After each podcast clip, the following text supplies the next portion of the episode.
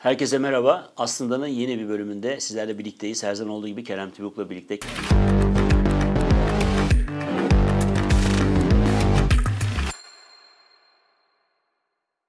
Kerem merhaba, hoş geldin. Hoş bulduk. Ee, bu bölümde e, hassas bir konuyu ele alacağız Kerem'le. İklim hassasiyeti var. Bitcoin'e e, yapılan saldırıların merkezi otoriteler tarafından tehdit olarak görülmesi e, kapsamında yapılan saldırılardan biri de işte bu iklim hassasiyeti üzerinden dünyadaki e, mevsimlerdeki değişim, işte e, havanın kirletilmesi, karbon emisyonu vesaire, karbon ayak izi. Bunlarla alakalı Bitcoin'in e, çalışma prensibi doğrultusunda çok büyük enerji yakıyor olması, bunun israf mı olduğu veya da topluma veya havaya ne kadar zarar verdiği alakalı buralardan da büyük saldırı oluyor. Ben Kerem bu, bunun konuyu seninle konuşmadan evvel tabii çok ciddi bir şekilde araştırma yaptım. Dediğim o ChatGPT'ye baktım yani o dediğim o ChatGPT ne diyor diye baktım iklim konusunda. ChatGPT diyor ki yani diyor bu iklim konusu diyor bilimsel e, kaynaklar var diyor yani iklimin sıkıntıya girdiği ama diyor bunun karşısında diyor bu bilimsel kaynakların ne kadar bilimsel olduğu ile ilgili de tartışmalar var diyor. Dolayısıyla hani bu iklim krizi e, bütün dünyada bir mesele haline gelmiş. Bununla ilgili e, bilimsel temelli çalışmalar yapılmış, önlemler alınıyor. İşte elektrikli araçlara geçiş vesaire ya da işte kömür gibi madenlerin daha yenilenebilir enerjiye dönmesi vesaire, e, enerji santrallerindeki değişim ve bunun da desteklendiği bir şey var. Gerçekle karşı karşıyayız. Ama hani bu gerçekten bilimsel midir? Bu insanın kontrolü dışında da bu mevsimsel değişiklikler iklim değişikliğine dayandırılmayacak şekilde e, bir fırtına kopartılıyor ve burada sahte suni bir gündem mi yaratılıyor? Bunlar da çok tartışılan konular. Bir kere bu konudaki fikrini sorarak başlamak istiyorum senin. E, ondan sonra da e, tabii ki Bitcoin madenciliği, Proof of Work algoritması üzerinden Bitcoin'in enerji sarfiyatı, onun da doğayla ilişkisi e, ve o yöndeki çalışmalardan da bahsederiz zaten. Bitcoin de bununla ilgili tabii ki kendi önlemini Bitcoin komünitesi, e, merkeziyetsiz bu e, prensipte çalışan bu dünyanın en güçlü bilgisayar network'ü de e, hem karşı argümanlarını sunuyor hem de bununla ilgili de yine o merkezi yapılara karşı önlemini de alıyor. Bunları da konuşacağız gene. Ama şu iklim konusunda sen ne düşünüyorsun? Evet. E, belki düşüncelerini bilenler vardır, takip edenler. Buna biraz şeyde değinmiştik. Biz konuşmadık sezon. bu Yok biz konuşmadık. Geçtiğimiz sezon aslında bir bölümünde e, bilim ve iman başlıklı bir şeyde e, kısaca bahsetmiştim. Orada asıl Covid e, konuydu ama e, kısaca ben bir iklim krizi olduğunu e, veya çok yakın gelecekte böyle bir risk olduğunu düşünmüyorum. Hı hı. E, problem yok demek değil bu e, küresel ısınma yok demek değil. Karbon e, atmosferdeki karbon miktarı art, artmıyor demek de değil. E, bu tip şeylerde ben oraya da tekrar referans edeyim. Bilim ve iman biraz daha detaylı girmiştim. Ben bilime çok değer veren bir insanım, bilimsel metoda. Dolayısıyla ama bilimin ve bilimsel metodun ne olduğunu da bilen bir insanım. Yani biri gelip de bana bilim adamı titriyle işte uzman titriyle bir şey söylediğinde aa bilim böyle diyormuş diyecek kadar saf bir insan değilim. Biraz kafamız çalışıyor Allah'a şükür. Araştırma da yapıyoruz. Ee, ve çoğunluğun böyle manipüle edildiğini de biliyorum. O yüzden hep şüpheci yaklaşırım ben bir iddia olduğu zaman. Bir de iddiayı ortaya atanların yani iklim krizi var. Acil bir şey yapmazsak dünyanın sonu gelir. Bu iklim e, bu iddiayı ortaya atanların da motivasyonlarını da sorgularım. Yani o geçtiğimiz sezonki bölümde de bahsetmiştim. Şimdi biri e, mikro kimya alanında bir e, araştırma yapıp bir bilimsel şeyin sonucunda bir şey yaptığında bunu insan sorgulamasına gerek olmayabilir. Çünkü çıkar grupları yok. Yani evet. bu doğrudur veya yanlıştır. Bunu bilim adamları tartışır. Ama politize edilmiş böyle bir konuda birileri bir şey söylüyorsa motivasyonların kesinlikle sorgulanması gerekiyor. Çünkü bu iş çok büyük çıkar gruplarını ilgilendiren bir iş haline geldi. Yani bu noktada şunu iyi bilmemiz gerekiyor. Ee, bilim e, bizim için en önemli referans. Evet. Ama e, bilim referans diye de e, bilim insanı e, titriyle veya gerçekte bilim insanı da olduğu halde e, her söyleneni de bilim adına kabul edecek değiliz. Evet. Arkadaki motivasyonu, ilişkileri, çünkü işte o bu lobilerle, siyasetle, çıkar ilişkileriyle bilim de son derece aynı siyasetçinin, e, akademisyenlerin manipüle ettiği gibi, kullandığı gibi toplumsal e, kontrol mekanizması kapsamında bunda bilim insanı üzerinde de yapılıyor. Evet, bu e, birkaç açıdan ele alınabilir. Birincisi e, ekonomik ve sosyal kontrolün bir parçası. Hı. Dikkat ederseniz e, bu konuyla ilgili iklim krizi var veya çok yakında olacak diyen insanların bütün önerileri bu yönde. Sizin davranışlarınızı ne tüketeceksiniz, ne kadar tüketeceksiniz, evet. e, ne kadar e, ve bunun bedeli ne olacak? Şimdi mesela geçen gördüm son bir senedir e, uçak bileti fiyatları inanılmaz derecede artıyor. E, bu tabii ki işte benzin, petrol fiyatlarının artması tek şey olabilir, genel makroekonomik koşullar olabilir ama en önemli sebeplerinden birinin de bu iklim krizi ile mücadele edeceğiz diye çaktırmadan alttan kenardan falan yapılan şeyler olduğunu da bilin. Ve hayat pahalanacak ve insanlar şöyle bir disconnect var. Bir kopukluk var insanlarda. Bir yandan insanlara diyorlar ki iklim krizi var bir şeyler yapmamız lazım bilmem ne falan. Bunu insanları şey yapıyorlar. Tam ne yaptıklarını da anlatmıyorlar. Bir yandan da bu yaptıklarından dolayı hayat hep pahalanıyor hep sıradan insan için e, çok daha zor hale geliyor. Eskiden ulaşabildiği şeylere ulaşamıyor insanlar. Bu aradaki bağı kuramıyor sıradan insan ve bunu göstermiyorlar. Bilerek saklıyorlar. O zaman sen şu bağlantıyı kuruyorsun. Yani bu e, bugüne kadarki bütün programlarda hep üzerinde durduğumuz, dönüp e, konuştuğumuz fiyat para sisteminin çöküşü ve hayatı pahalılaştıran üretimin yetersizliği karşısında evet. tüketimle oynayarak, sahte zenginlikler yaratarak dünyadaki toplumsal bütün düzeni bozan ve iflas etmiş bu bankacılık sistemi dahilinde e, hayatın pahalılaşmasının kılıflarından biri de evet, iklim meselesi. Evet. Ya yani politik mi? meselelerde zaten e, bu işte para meselesi olabilir, savaş konusu olabilir, küresel ısınma olabilir. Büyük politik meselelerde e, yaptıkları e, bu işi e, manipüle eden tepede kendi çıkar grupları, bir kısmı politik çıkar grubu, bir kısmı maddi çıkar grubu bunların. Bu adamların yaptığı en akıllıca şey ve bunu devam ettirebilmelerinin sebebi nedenle sonuçlu arasındaki mesafeyi açmaktır. Yani bir şey yapıyorsun hemen sonucunu tespit edebilirse bir insan onun doğru mu yanlış mı olduğunu kendisi takdir edebilir. Sorgulaması da kolay evet. olur. Ama bir şeyler oluyor oluyor oluyor oluyor sonra kötü bir şey oluyor. O ikisi arasındaki bağlantıyı kuramıyorsan o araya bilerek mesafe konuyorsa bu daha önce örnek vermiştim bu programda verdim hatırlamıyorum ama insanın öğrenme şeyi böyledir. Mesela örnek verelim sıcak bir şey eline dokundurduğunda anında acı hissetmen seni eğitir.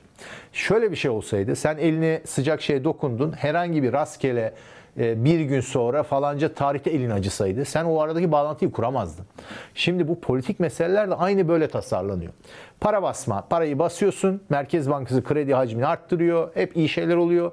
Sonra 6 ay sonra, bir sene sonra garip garip acayip şeyler olduğunda anlayamıyorsun. E, o para basıldığı için olduğunu anlayamayabiliyorsun. Evet. Fiyat para, fiyat kontrolleri. İşte diyorsun ki işte şeyin fiyatı çok yükseldi. Hemen politikacılar diyor ben sizi koruyacağım. Fiyata e, tavan koyuyor. Bundan fazla satamazsın diyor.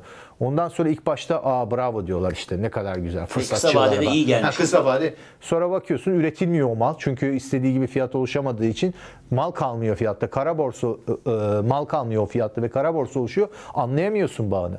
Yani bu kadar e, bu bu işin en büyük e, sıkıntısı bu. İkincisi bir de şunu şu açıdan bakmak lazım bu küresel ısınma ve iklim krizi şeyine. Bu da yapılmıyor. Bu da tarih bilinci olmadığı için bir kere bu e, lanetlenen fosil yakıtlar yani atmosfere karbon sanat fosil yakıtlar bize insanla ne kattı? Bir, bir insanlık önce bunu anlaması lazım.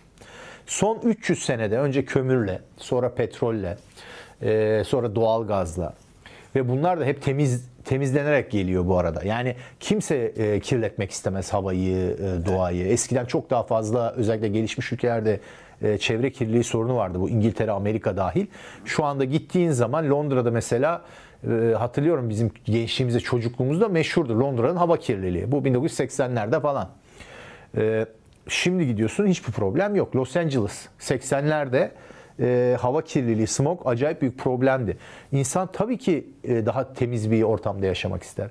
Ama bu fosil yakıtlar öyle bir şey kattı ki insanlara Endüstriyel, e, endüstriyel gelişme sayesinde önce çünkü bütün daha sonra plastik, petrolden yapılan plastik. Plastik olmasa bile hayatımız nasıl olur biraz insanlar e, düşünsün. Yani plastik 50'lerde 60'larda galiba e, popüler olmaya başladı dünyada. 1950'lerde 60'larda. E, ondan önce tahta, metal ve deri. Yani, Başka bir şey kullanılamıyordu yani bugün plastik olarak kullandığımız şeylere veya cam türleri, seramik türleri. Yalnız tabii şu var. O dönüşümün şöyle bir faydasını görmek lazım. Mesela evet belki kısa vadeyle alakalı e, insanları bu kadar endişeye sevk edecek bir durum yok. Bunun önlemleri alınıyor. Hayat e, buna göre kendini şek- şekillendiriyor ama mesela petrolün e, gerçekten de e, ulaşımda kullanılmasının e, verdiği bir zarar var doğaya ve bunu kullanmayıp işte elektrikli araçlar ve her şeyi elektrikliye döndürerek petrolü esas endüstriyel amaçlara yönelik kullanmak aslında çok daha verimli. Yani aslında bu yönden iyiye de gidiyor. Ee, tam değil mi? emin değilim. Orada bir şey var. Şimdi iki tane e, elektrikli araçlar mesela yine petrol kullanıyor ama petrol e, ana e, jeneratörde kullanılıyor. İşte her arabaya dağıtmak zorundasın ama işte elektriği dağıtmak da problem. Dağıtınca kaçak oluyor. E, şey oluyor. e, depolayamıyorsun. Çok İşte ama onlar, pahalı onlar, düze- ama onlar gelişecek zaman içerisinde. Gelecek. Neyse. Cep e, telefonlarını kullandığımız gibi düşünün yani. bir de e, burada bir trade-off olduğunu, bir de bu şeye açı, ekonomik açıdan bakmak lazım. Evet bir problem olabilir. Gelecek için bir problem ihtimali olabilir. Ama e, sen şimdi kendi ayağını e, keserek, kendi o ileride o problemi halledeceğin e, araçları yok ederek onunla mücadele Şu anda edemezsin. kendine çok daha büyük bir zarar veremezsin. Evet. Şimdi bu bugün yaptıkları şu sermaye yapısını bozuyorlar. E, bu e, önlemler yüzünden bir sürü para çarçur oluyor. Bu çar, bu paralar teknolojiye gitse bugün belki 15-20 sene sonra bir düğmeye basarak halledilebilecek problemler. Öyle bir sermaye yapısı ve üretkenliğe karşı bir e, şey var ki darbe var ki şu e, iklim krizi yüzünden. Yarın öbür gün elimizde araç kalmayacak bunu. Çünkü bizim elimizdeki araç doğanın bu insanlığın taş devrinden beri böyledir. Doğa ile mücadelesindeki araç bir teknoloji iki sermayedir. İkisi de birbiriyle ilintilidir. Tek başına teknoloji de yetmez. O zaman oyuncak olarak kalır. İşte eski Çin, antik Yunan'da gelen şeyler gibi sermaye olmadan ama sermaye de gerekir. Şimdi hem teknoloji teknoloji için zaman gerekir Sermaye içinde zaman ve tasarruf ve acı çekmek bunları konuştuk. Bunlar gerekir. Bunları bozarak, bunları engelleyerek, bunların e, önüne engel koyarak ileride potansiyel şeylerle zaten mücadele edemezsin. Akıllıca olmaz. Bugün söylüyorum bugün problem nedir? İşte fazla atmosferde karbon var. Zaten bir karbon atmosferdeki karbon e, bitkinin gıdasıdır. E, son 20-30 yılda bu karbon artışıyla ormanlaşmalar çok arttı dünyada. İnanılmaz arttı. Bununla ilgili çalışmalar var. Ama diyelim ki ormanlar ve planktonlar falan bu e, şeyi ememiyor. Fazla birikiyor. Yani lüzumundan fazla. Lüzumundan fazla birikmeye başladı. Katastrofik bir şey olmadan evvel ben eminim eminim derken yani bu insanlık tarihi bunu şey yapıyor. Teknoloji yeterince sermaye varsa bunu çözecek adımlar atacaktır. Ve şeyden örnek vermiştik Rockefeller ve e, balinalardan. Şimdi balinalar o gün Greenpeace olsaydı çevreciler balinaların şeyi e, türü tükeni, e, soyu tükeniyor. İşte balina yağını artık balina avlamayalım. Balina yağı. Bu istediğin kadar kampanya yap. Rockefeller çıkıp da petrolden kerosini, e, gaz yağını rafine etti diye kurtuldu bunlar. Bu teknolojik bir breakthrough, teknolojik bir e, gelişim. Dolayısıyla bu tip şeyler hep olmuştur.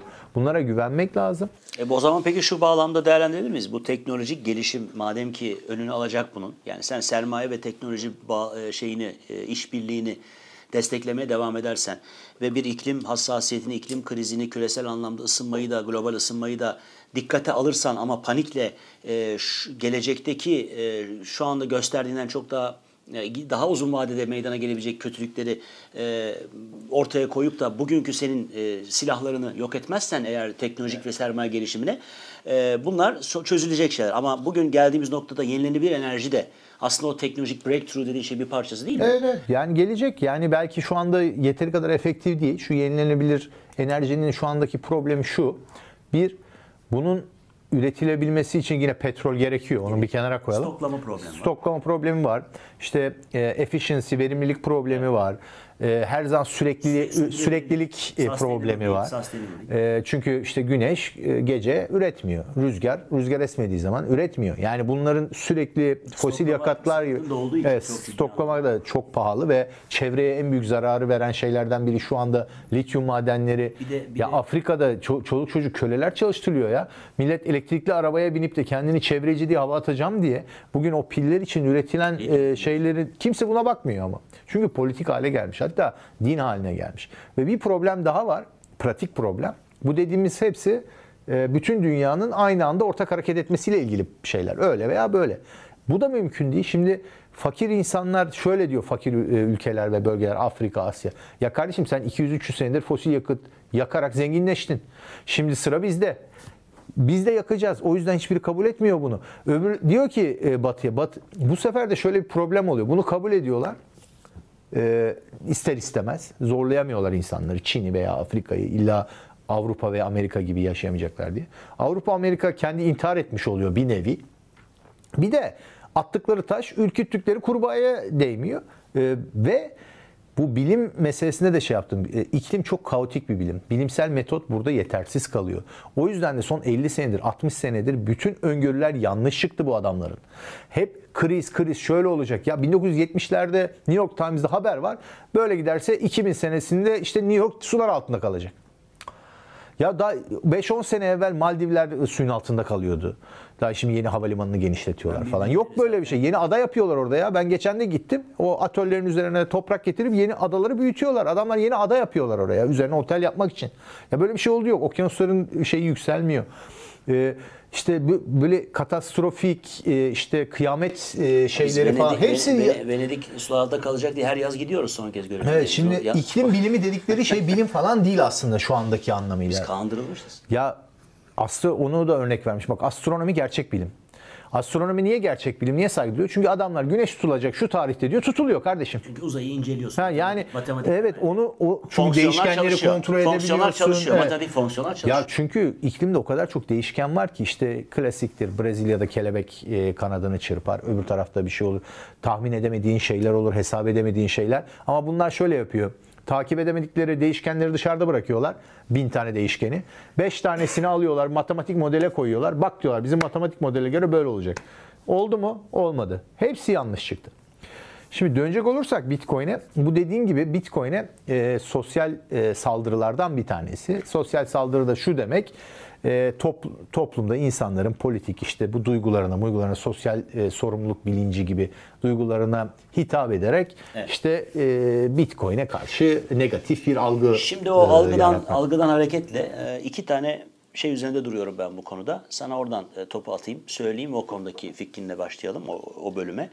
Şimdi Bitcoin e, madenciliği tarafında işte bu sarfiyat sarf ettiği enerji çok büyük bir elektrik tüketimi ve giderek de artacağı öngörülüyor. Şu ülke kadar, bu ülke kadar, bu kıta kadar falan işte 2030'da falan söyleniyor. Burada e, Michael Saylor'ın, MicroStrategy'nin CEO'sunun güzel bir sözü var. Diyor ki e, %99.92'si diyor bu enerji e, elektrik tüketiminin diyor Bitcoin dışı endüstriyel faaliyetler diyor. Bir de bunun bankacılık sektörü ki bizim rakibimiz o olduğuna göre Bitcoin tarafında ve yani geleneksel bankacılık sistemi. Onun yanında da yine devede kulak bir şey tüketiyor ve ürettiği çözüm, önerdiği çözümse e, gerçekten e, dünyada gelmiş geçmiş en iyi para olmayı öneren bir modelin de bir maliyetin olması lazım. O da bizim herhalde hatırlarlar izleyenler veya işte eski bölümleri sağlam paranın nereden geldiğiyle alakalı bu. Bir şeyin sağlam olması için üretiminin çok zor olması lazım. Kesin sınırlı olması lazım. Evet yani üretmek öyle herkes kafasını üretemediği için sağlam oluyor zaten. Dolayısıyla bu maliyet, katlanılan emek ve e, sermaye ve enerji e, önerdiği çözümün dünyada gerçek e, adaleti sağlayan. Para en önemli şey ve Yani paranın tesadüfen ortaya olması. çıkmış bir şey değil bu Bitcoin tasarım. Yani bilerek yapılmış bir şey. Evet, yani e, Satoshi bunu e, enerji harcanması gerektiği, maliyetin katlanması gerektiği ve bunun artabileceği bunların hepsi tasarım. Yani Satoshi şunu Yani- dememiş mi? Ya bunu çok iyi bir şey buldum ama keşke daha ucuza Ha, madenesinde. Yok tam tersi. Bilerek pahalı. Çünkü Evet. işte bunu konuşuyoruz para konusunda. Ne demiştik? Sen de çalıştın, çabaladın, bir şey sattın. Bir 100 birim para biriktirdin. Ben havadan 100 birim yaratıyorsam bedavadan senin paranı çalıyorum demektir. Bir.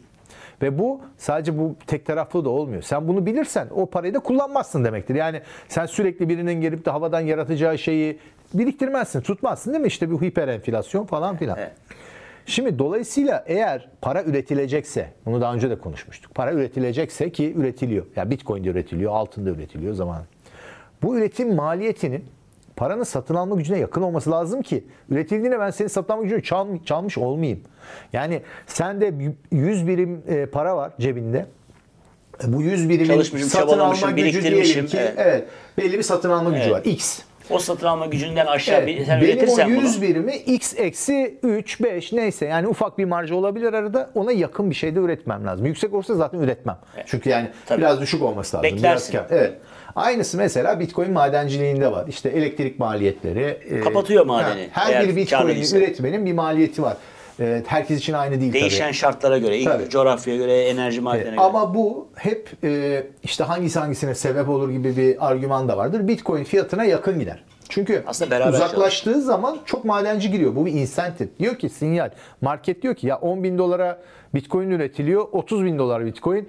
Oo burada 20 bin dolar kar var. Herkes millet salak değil. Herkes bunu takip ediyor. Herkes 3 kuruş para arbitraj işte bu arbitrajdan nasıl faydalanırım diye e, uğraşıyor. Dolayısıyla o paralel gider. Bu sistemin mükemmelliğini de aslında e, şöyle gösteriyor. O birbirine paralel giderken e, ucuzladığı zaman herkes girdiğinde de e, Ha, her şey arttığı zorluk için de ayarı. zorluk ayarıyla birlikte Onu da ekleyelim. Şimdi şöyle bir şey var. Ee, Baştan biraz daha e, çok tekniğe girmeden Proof of Work'ü de bir şey yapıp onu da bir şey Evet hepsi çünkü Proof of Work'ten Şimdi bu e, Proof of Work dediğimiz aslında bir e, bilerek konmuş bir e, algoritmik al, algoritmik bir e, şifre kırma şey diyelim. Şimdi bu şifre kırma da e, brute force dediğimiz gibi e, brute force dediğimiz kırma. Brute force dediğimiz denemeyle. Mesela 4 basamaklı bir şifrenin e, sıfır sıfırları da sayarsan 10 bin tane olası şey vardır. 64 basamak değil mi bizde? E, evet, sen bunları tek tek e, denersen her şifreyi bulursun. Hepsini deneyebilirsin. Ve e, bu buradan örnek gidersek insanlar e, çözümden yani çözüm imkanından geriye giderek ona göre bir istedikleri kadar zor ve uzun zaman alacak kırması deneye deneye kırması e, şeyler e, tasarlayabilirler. Kriptografi de bunun için var. Bitcoin de böyle çalışıyor. Bilerek e, çözmesi bu var olan e, kompü- e, bilgisayar gücüyle yaklaşık 10 dakika sürecek bilerek bir şey yaratıyorlar. Bu özel yaratılıyor. Bir önce çözer, Evet. ödülü alsın. O toplam e, güç, te, hash dediğimiz o güç değiştiği zaman bu da e, değişiyor. Çünkü bir hedef burada hep 10 dakikada bir üretim. E, hatta e, blockchain'e e, time chain de deniyor. Zaman e, zinciri de deniyor. Çünkü o zamanın geçmesi lazım. O zamanda da sadece zamanı bekleyerek işte bekleyeyim ben burada değil. Bir de proof of work iş kanıtı dediğimiz enerjiyi harcadığını. Çünkü o e, tabii rastgele olarak çok erken bir şekilde ilk denemede de bulabilirsin. Yani o, o yüzden hepsinin 10 dakika olmasını fixlemek mümkün O yüzden olmuyor. zaten difficulty adjustment var. Ama yaklaşık yani var olan e, hash gücüyle e, zorlama, deneme adediyle saniyede atıyorum trilyon tane denemeye göre yapılan bir şey oluyor. Diyor ki 10 dakikada bir e, bulunması gerekiyor. Bu bloğun oluşturması gerekiyor daha doğrusu. Bu bloğu oluşturup da sana ödülü kim alacak? İşte bunun e, iş kanıtını herkesin gerçekten de evet ben bu kadar enerji harcadım, bu kadar makine gücü harcadım, bu kadar resource, bu kadar kaynak ben bu işe şey yaptım e, dediğin anda e, o ilk e, çözen o şeyi gidiyor ödülü alıyor ve bloğu oluşturmuş Ve oluyor. ödül de ödül de e, enflasyon olmuş oluyor Evet. bu işin. Yani, Yani- 21 milyona doğru bizi götüren ödüller 10 dakikada bir olmasının sebebi de işte e, 2140'a kadar kabaca Evet, planlanmış bir şey. Bunları biliyorlar yani zaten ama sonuçta şeyler. sonuçta e, Bitcoin'in kesin sınırlı bir varlık olurken aynı zamanda bir defada çok hızlı bir şekilde birkaç yıl içinde he, bütün Bitcoin'lerin piyasaya sürülmemesi için Bir de zamana yayılması için evet, planlanmış Bir de şu var sadece bu madenciler ödül dağıtmak için yapılmamış bu. Bloğu da koruyor. Blok zinciri koruyor. Evet. Nasıl koruyor? Güvenimiz- Çünkü evet e, bu blok dediğimiz şey aslında bütün Bitcoin transaction işlemlerinin yollama e, bir kaydı. Bu kayıt çok basit de e, tutulabilirdi. Yani bir Excel'de de tutulurdu. SQL database'de.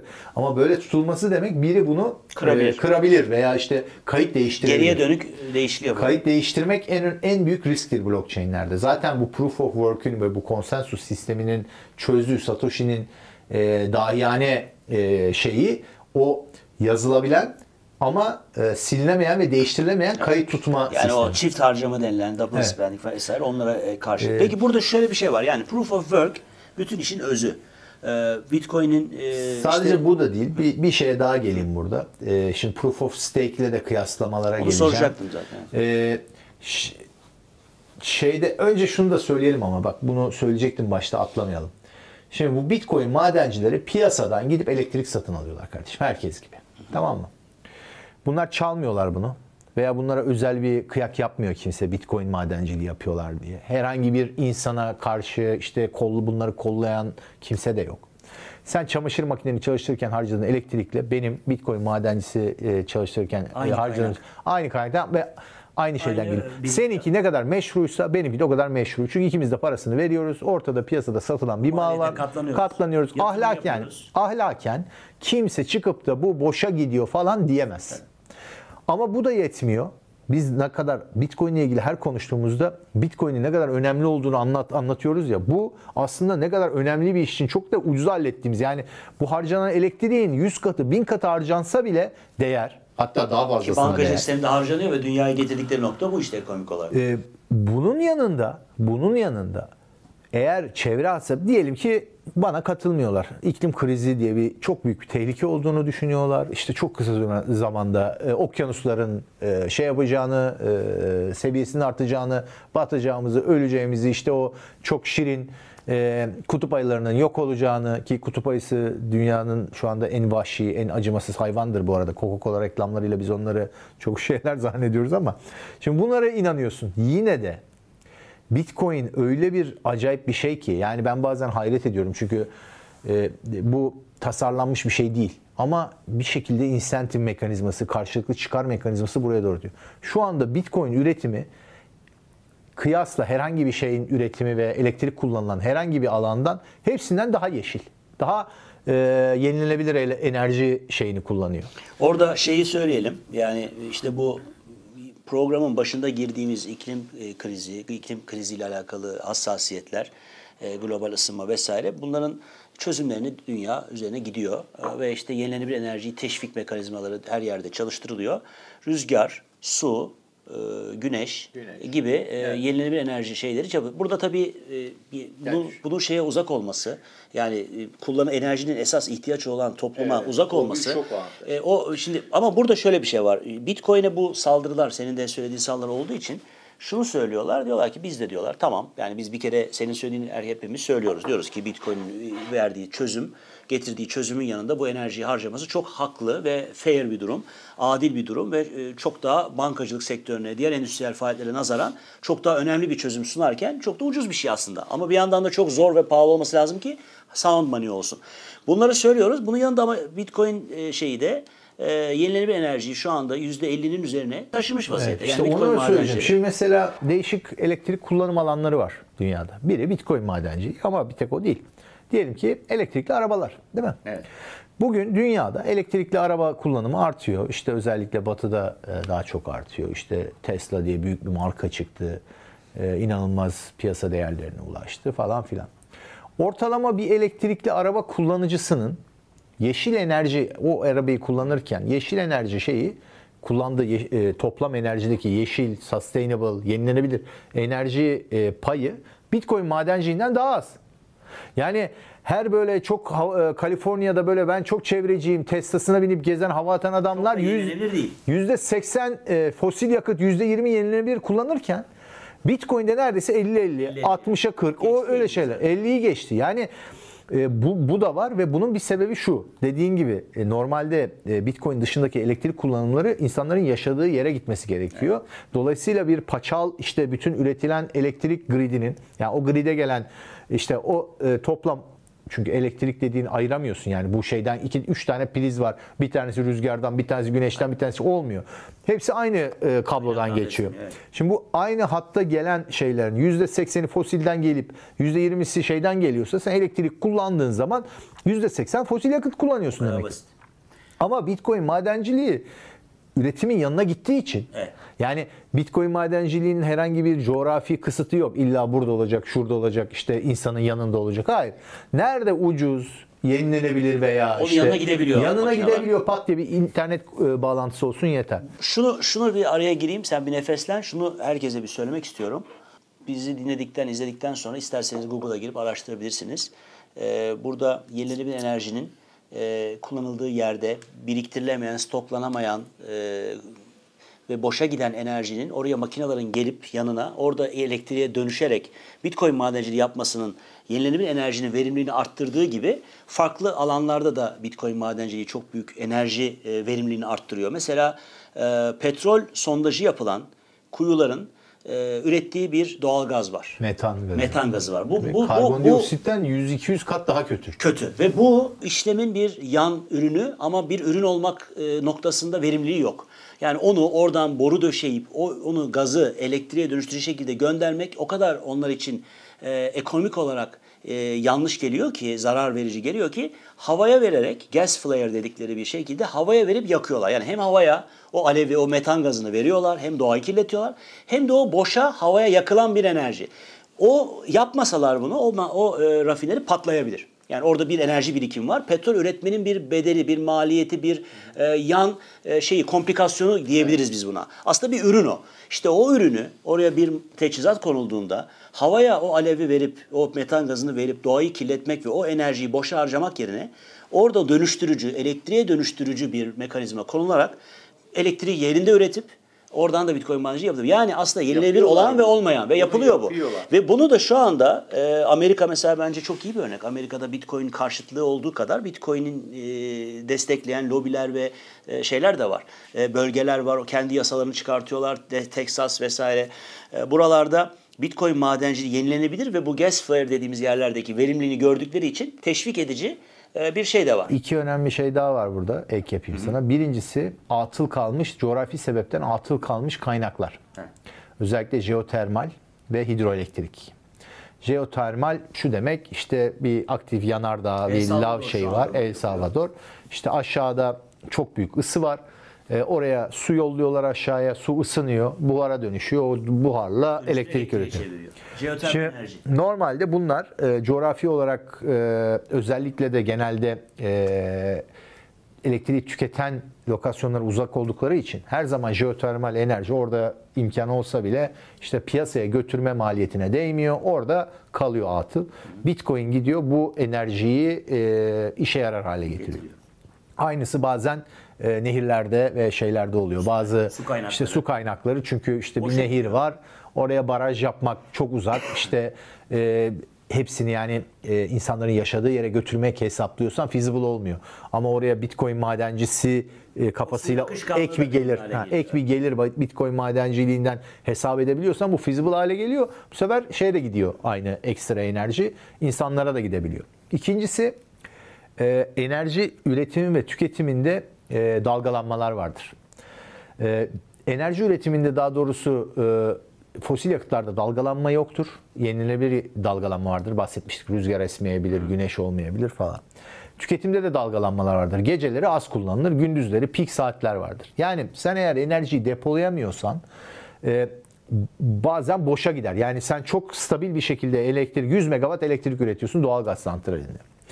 Ama işte gündüz 100 megawatt talep varken gece 50 megawatt'a düşüyorsa bu talep ve sen bunu depolayamıyorsan ki depolayamıyorsun feasible değil hem teknolojik hem ekonomik sebeplerden bu 50 megawatt boşa gidiyor demektir.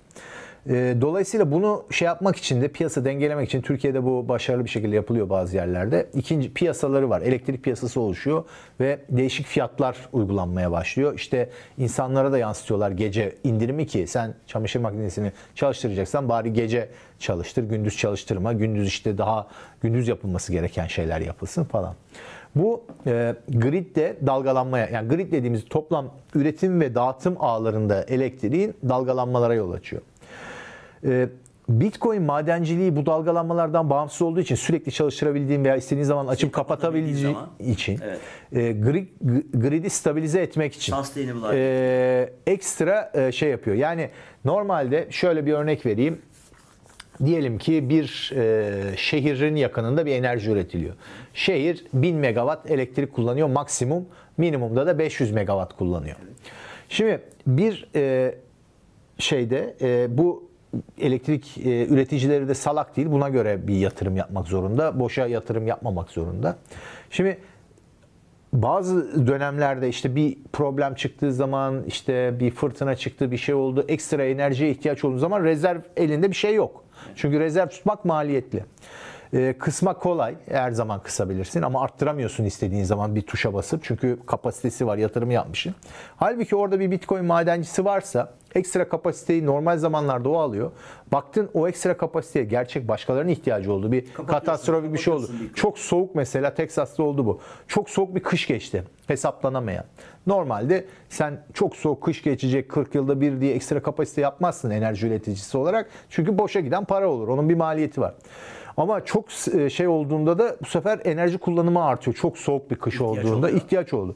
Şimdi kapasitenin üzerinde ihtiyaç normal e, kullanımın kapasitenin üzerinde Bitcoin madenciliği sayesinde bir altyapı oluşursa ki bu ekonomik olarak mantıklı. Yönlendirebiliyorsun. Evet. Çok 40 yılda bir olan böyle acil ihtiyaçlarda Bitcoin madencileri kapatıyorlar madenlerini. Kimse çünkü sosyopat, psikopat değil yani. Herkes şeyin farkında. Millet orada donarken veya problem çıkarken ben orada Bitcoin madenci yapacağım diye bir şey yok. Böylece e, gridi kapasitesini arttırıp stabilize ediyorsun ve bu aslında yenilenebilir enerji için daha önemli. Çünkü yenilenebilir enerji dediğimiz işte güneş enerjisi, rüzgar enerjisi daha da verimsiz olduğu için normal doğal gaz evet. üretiminden. Bunlardaki dalgalanmaları da absorbe edebilmek için Bitcoin e, madenciliği sayesinde böylece insanlara daha fazla yenilenebilir enerji yatırımı insentifi veriyorsun. Yani sadece sen piyasaya milletin fabrikasına evine bağlı değilsin. Bir de Bitcoin madencisi var burada. Senin fazla olup da depolayamadığını istediğin zaman alacak. Bak burada senin arkanda. Sen o zaman yap ya da, ya da ya da ya da normalde yapmadığın bir yatırımın e, bedelini çok ağır şartlarda ödeme durumundayken o orada olduğu için sana yönlendirerek evet, de bunu telafi evet. edebiliyor. Dolayısıyla biz şu ana kadar şunu konuştuk. Yani iklim krizinin gerçekte evet iklimle ilgili hassasiyetin e, haklılığını ama bunun e, vadesi ve o gelecekteki e, yaratacağı risklere karşı bugünden alınan önlemlerin teknoloji ve sermaye gelişimi nasıl engellediği risklerinden bahsettik. Sonra Bitcoin madenciliğine, Bitcoin'in harcadığı enerji, bu enerjiyi niçin harcaması gerektiğinden bahsettik ve bunu harcarken ki e, hem fosil enerji santrallerinde hem de yenilenebilir enerji santrallerindeki verimliliği ve sürdürülebilirliği nasıl arttırdığını da e, böylece vurgulamış olduk. Ve çözdüğü çözüm, sunduğu çözüm önerileriyle birlikte bu katlanılan maliyetin hem doğaya hem teknolojiye hem sermaye nasıl katkısı olduğunu ve aslında diğer alanlardan başta finan, geleneksel finans olmak üzere aslında çok da ucuz olduğundan bahsettik. E, proof of work bu. E, proof of work'in önemi bu e, ve dezavantaj olarak söylenen, avantaj olarak bizim gördüğümüz tarafları bunlar ve bunu dünyada e, lobiler, şeyler tartışıyor, konuşuyor. Bununla ilgili herkes kendi çözümünü söylüyor. E, işte yenilenebilir enerji Bitcoin'in madenciliğinin %50'nin üzerine çıkmış olması, 55-60'lara yaklaşmış olması. E, diğer alanlarda da yine e, bu e, Bitcoin karşıtı lobilerin argümanlarını çürütecek şekilde bu işin yürüdüğünü söylememiz lazım. Peki Proof of Work'ün karşısına niçin Satoshi Proof of Stake'i koymadı? Çünkü ilk 1 milyonu aslında Satoshi kazmıştı kendisi insanlara bunu önermeden ve bak böyle bir şey çalışıyor demeden önce stake ederek de bu iş gidebilirdi. Çünkü stake ettiğinizde bu tartışmaların hiçbirine gerek kalmıyor. Niçin proof of stake değil ee, Bitcoin? Bu aslında ve şiddetle de karşı. Bu kısmı aslında belki de daha önemli. Şimdi biraz fazla çevrecilikten girdiğimiz için şeye çok Ama önemliydi. Böyle evet, girmemiz evet. gerekiyor. Şimdi proof of work'ün e, sadece bu e, para teorisi açısından maliyetli bir şey olma e, şeyi özelliği, özelliği e, değil e, Bitcoin'e güç veren. Çünkü her zaman söylüyoruz e, Bitcoin'in e, en önemli gücü kontrol edilemiyor olması. Herhangi bir kişi veya grup tarafından. Bağımsız olması. İşte bazen diyoruz merkeziyetsiz diyoruz, desentralize diyoruz. Proof of Work bunun en önemli ayaklarından biri. Şimdi burada e, Proof of Stake ile kıyaslayınca daha iyi anlaşılacak. Bunun alternatifinde Proof of Stake e, diye işte e, bir şey çıkardılar. Önce e, başka bir kısım başka coin çıkardı. Sonra Ethereum Proof of Stake'e geçti. En popülerlerden biliyorsun. Proof of Stake de şöyle bir şey. Herkeste işte belli bir e, coin adedi var. Bir coin sermayesi, sermayesi var. var. Sende 5, bende 10, onda 20. Herkes bulundurduğu coin adedi kadar oya sahip bir nevi bütün konsensüs mekanizması için bu ödül içinde olabilir. Ödül dağılımını belirleyebilir yeni üretilen coinlerin. İşte e, nodların işte neye karar vereceğini, işte e, tanımını ve özelliklerini o coin'in adını, işte kaç adet olacağını, işte bugün sen dedin 21 milyon, yarın 42 milyon veya işte 210 milyon olup olmayacağını bütün bu konsensüs mekanizması karar veriyor bu arada. Şimdi biz her zaman diyoruz ya işte Bitcoin 21 milyondan fazla olmayacak. Buna nasıl emin olabiliyoruz?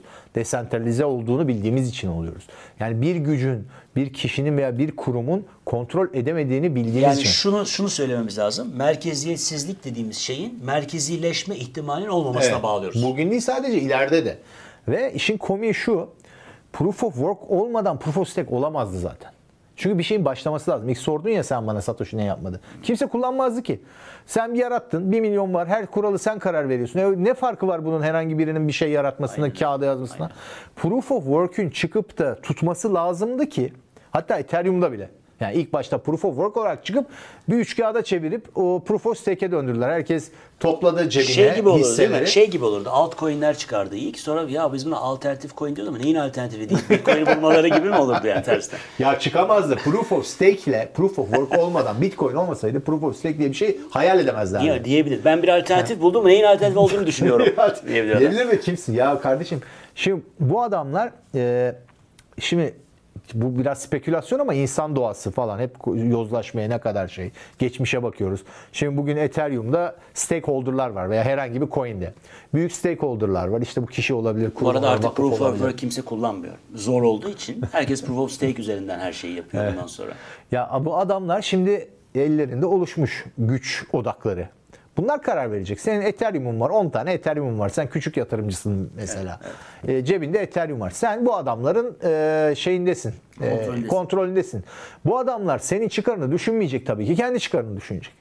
Bir yerde senin çıkarınla onların çıkarı çatıştığı anda kusura bakma. Onların dediği olacak. Onların dediği olacak. Kaç adet üretilecek? Üretilenler nasıl dağıtılacak? Senin transaction'ını sansürleyelim mi, sansürlemeyelim mi? Senin e, geçerli mi, geçersiz mi? Bunların hepsi e, merkezileşmenin getireceği tehlikeler.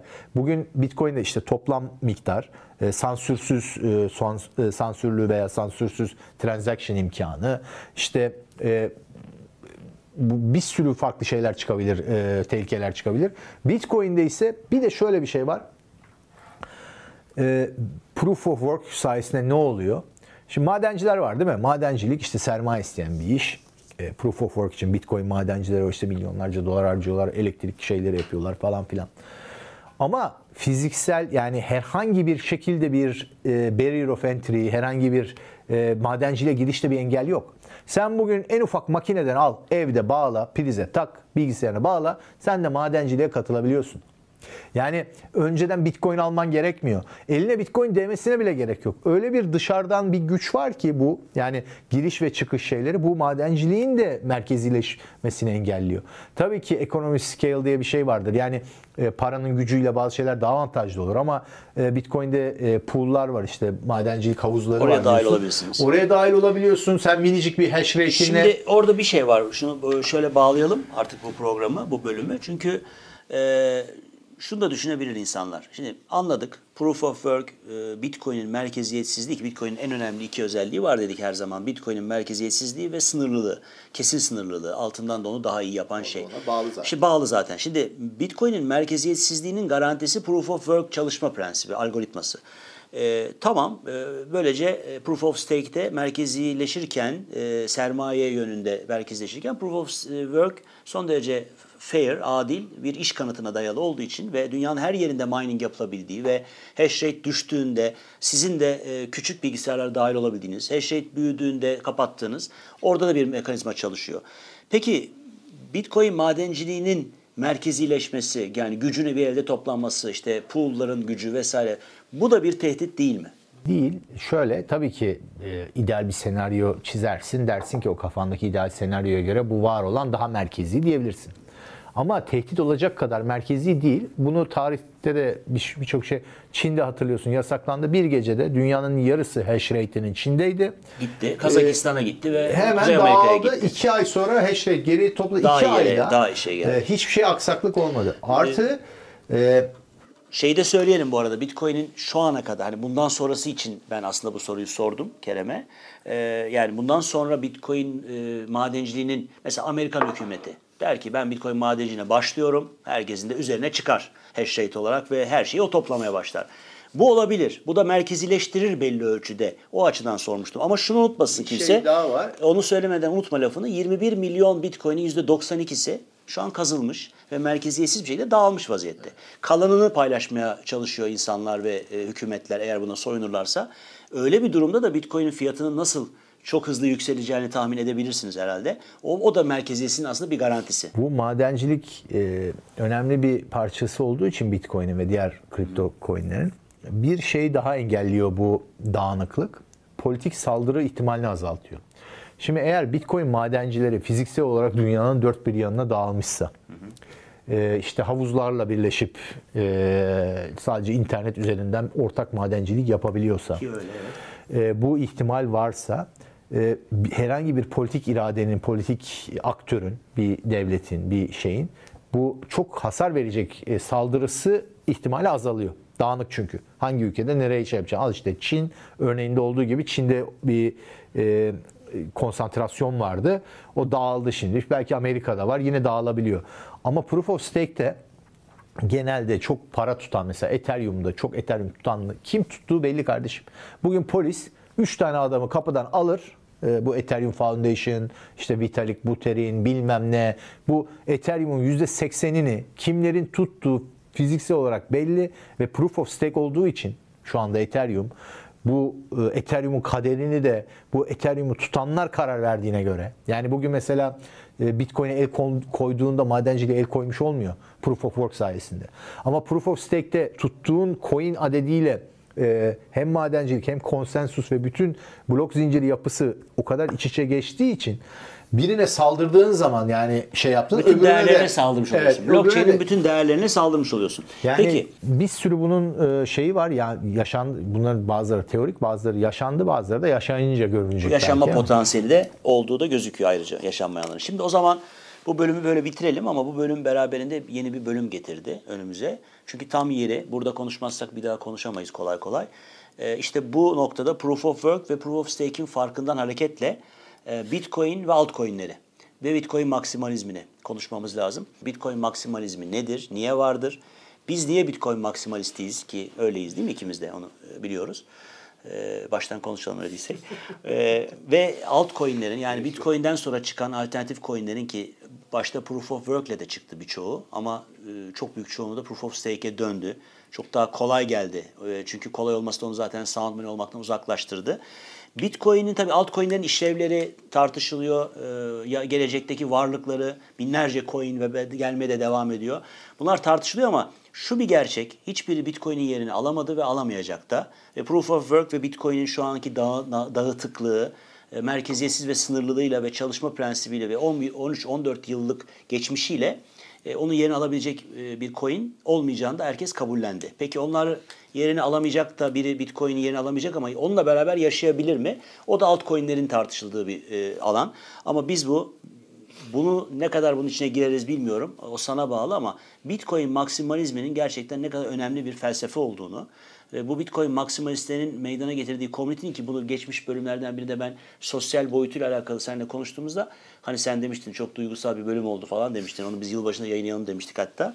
Öyle olmadı yayınladık ama gerçekten böyle bir komünitenin bir parçası olduğunuzda vasat bir insan olarak kendim ben görüyorum e, o dünyadaki insanların içerisinde.